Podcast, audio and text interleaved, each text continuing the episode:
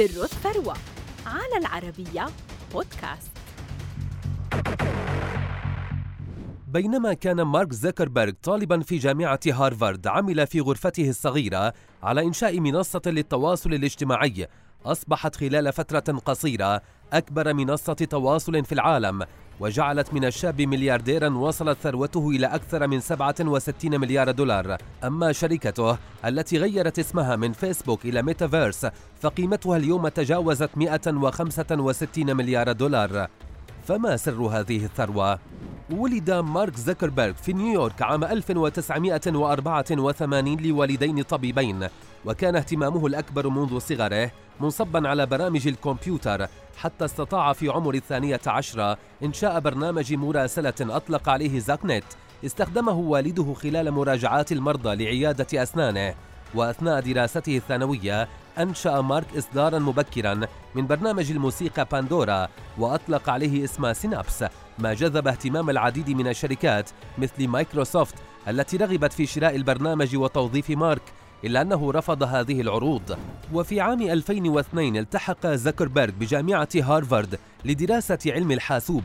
وفي سنته الثانية هناك صمم برنامجا يدعى كورس ماتش الذي سمح للمستخدمين باختيار مواد الفصل الدراسي ومساعدتهم في تشكيل مجموعات دراسية. وفي عام 2004 قام بتصميم موقع يسمح لمستخدميه بإنشاء حساباتهم الخاصة وتحميل الصور والتفاعل مع المستخدمين الآخرين. وأسسه كشركة أطلق عليها ذا فيسبوك وكانت مقتصرة على طلاب هارفارد فقط ليقرر زكربرج بعد ذلك التوسع في فيسبوك لتشمل الجامعات الأخرى وبحلول منتصف 2004 وجد بعض المستثمرين وقرر ترك الجامعة من أجل التركيز على تطوير شركته الناشئة وانتقل للعيش في وادي السيليكون وجعل فيسبوك موقعا متاحا للجميع حتى وصل عدد مستخدميه في نهاية 2004 إلى مليون مستخدم. هذا الانتشار الفريد لفيسبوك جذب أنظار المستثمرين ففي منتصف عام 2005 وصلت استثمارات شركة أكسل بارتنرز وحدها إلى 12 مليونا و700 ألف دولار.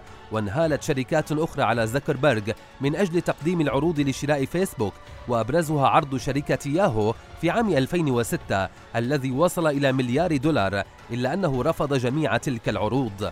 وفي عام 2007 أبرم زكربرج صفقة مع مايكروسوفت دفعت بموجبها 240 مليون دولار مقابل شراء حصة قدرها 1.6 من 10% من فيسبوك. واشترت بعدها شركة ديجيتال سكاي تكنولوجيز حصة قدرها 1.96 من 100% مقابل 200 مليون دولار حتى وصلت قيمة فيسبوك في عام 2008 إلى 15 مليار دولار. ووصلت ثروة زكربرج إلى مليار ونصف المليار دولار وأصبح الملياردير الأصغر سنا في العالم. وفي نهاية عام 2009 وصل عدد مستخدمي فيسبوك إلى أكثر من 300 مليون مستخدم وبلغت عائدات الشركة السنوية نحو 770 مليون دولار وكسرت ثروة زكربرج وقتها حاجز الملياري دولار.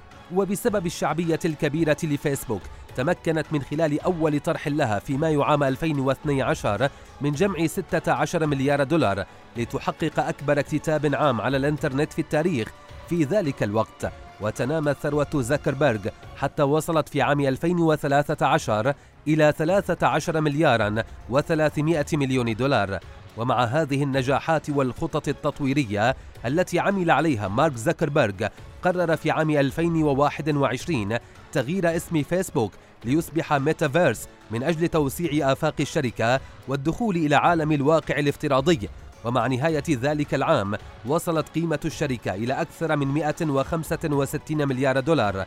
أما ثروة مارك زكربرج فوصلت هي الأخرى إلى أكثر من 67 مليارا و300 مليون دولار.